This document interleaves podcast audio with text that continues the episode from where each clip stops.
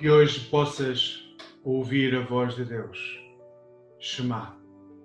João, no capítulo 14, versículos 6 e 7, diz-nos: É Jesus a falar. Eu sou o caminho, a verdade e a vida, respondeu Jesus. Ninguém pode chegar ao Pai sem ser por mim. E já que me conhecem, ficam a conhecer também o Pai. E desde agora ficam a conhecê-lo, porque o viram. No tempo em que há tantos caminhos, em que as mentiras e as verdades se misturam de tal forma que nascem termos, por exemplo, como pós-verdade, ou seja, afirmações que tomam por verdade, que tomam por verdade, mas que têm por base apelos às emoções e não a, a uma constatação de factos. Num tempo em que a vida é para ser vivida ao máximo com regras pessoais. Escutar as palavras de Jesus é um, um tremendo desafio.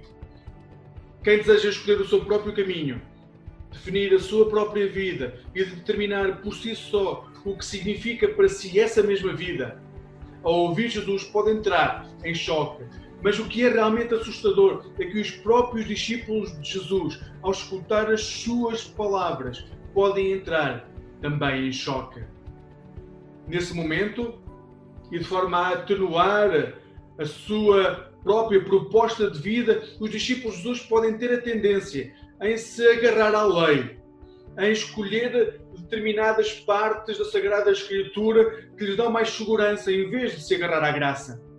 Podemos ser tentados a seguir os métodos em vez de exercer misericórdia e compaixão. Mas o que Jesus nos recorda é que o Pai não muda. É o mesmo ontem, hoje e para sempre. O Pai que existia no Antigo Testamento é o mesmo que se manifesta em Jesus Cristo. Então, o que Jesus está a dizer a cada um de nós é que se o discípulo de Jesus deseja seguir outro caminho, mesmo que apoiado em algumas partes da Bíblia, o que está a fazer é seguir um caminho que o afasta do Pai. Somente Jesus manifesta quem é o Pai, que está à porta de casa, à nossa espera, pronto para nos abraçar no regresso. Somente Jesus é a verdade que nos mostrará com clareza qual o caminho a seguir.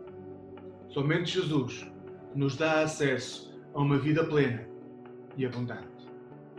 Que hoje possas olhar para Jesus de uma forma humilde e nele seres abraçado pelo Pai Celestial que te quer de novo na sua casa. Que Deus te guarde e te abençoe neste dia. Amém.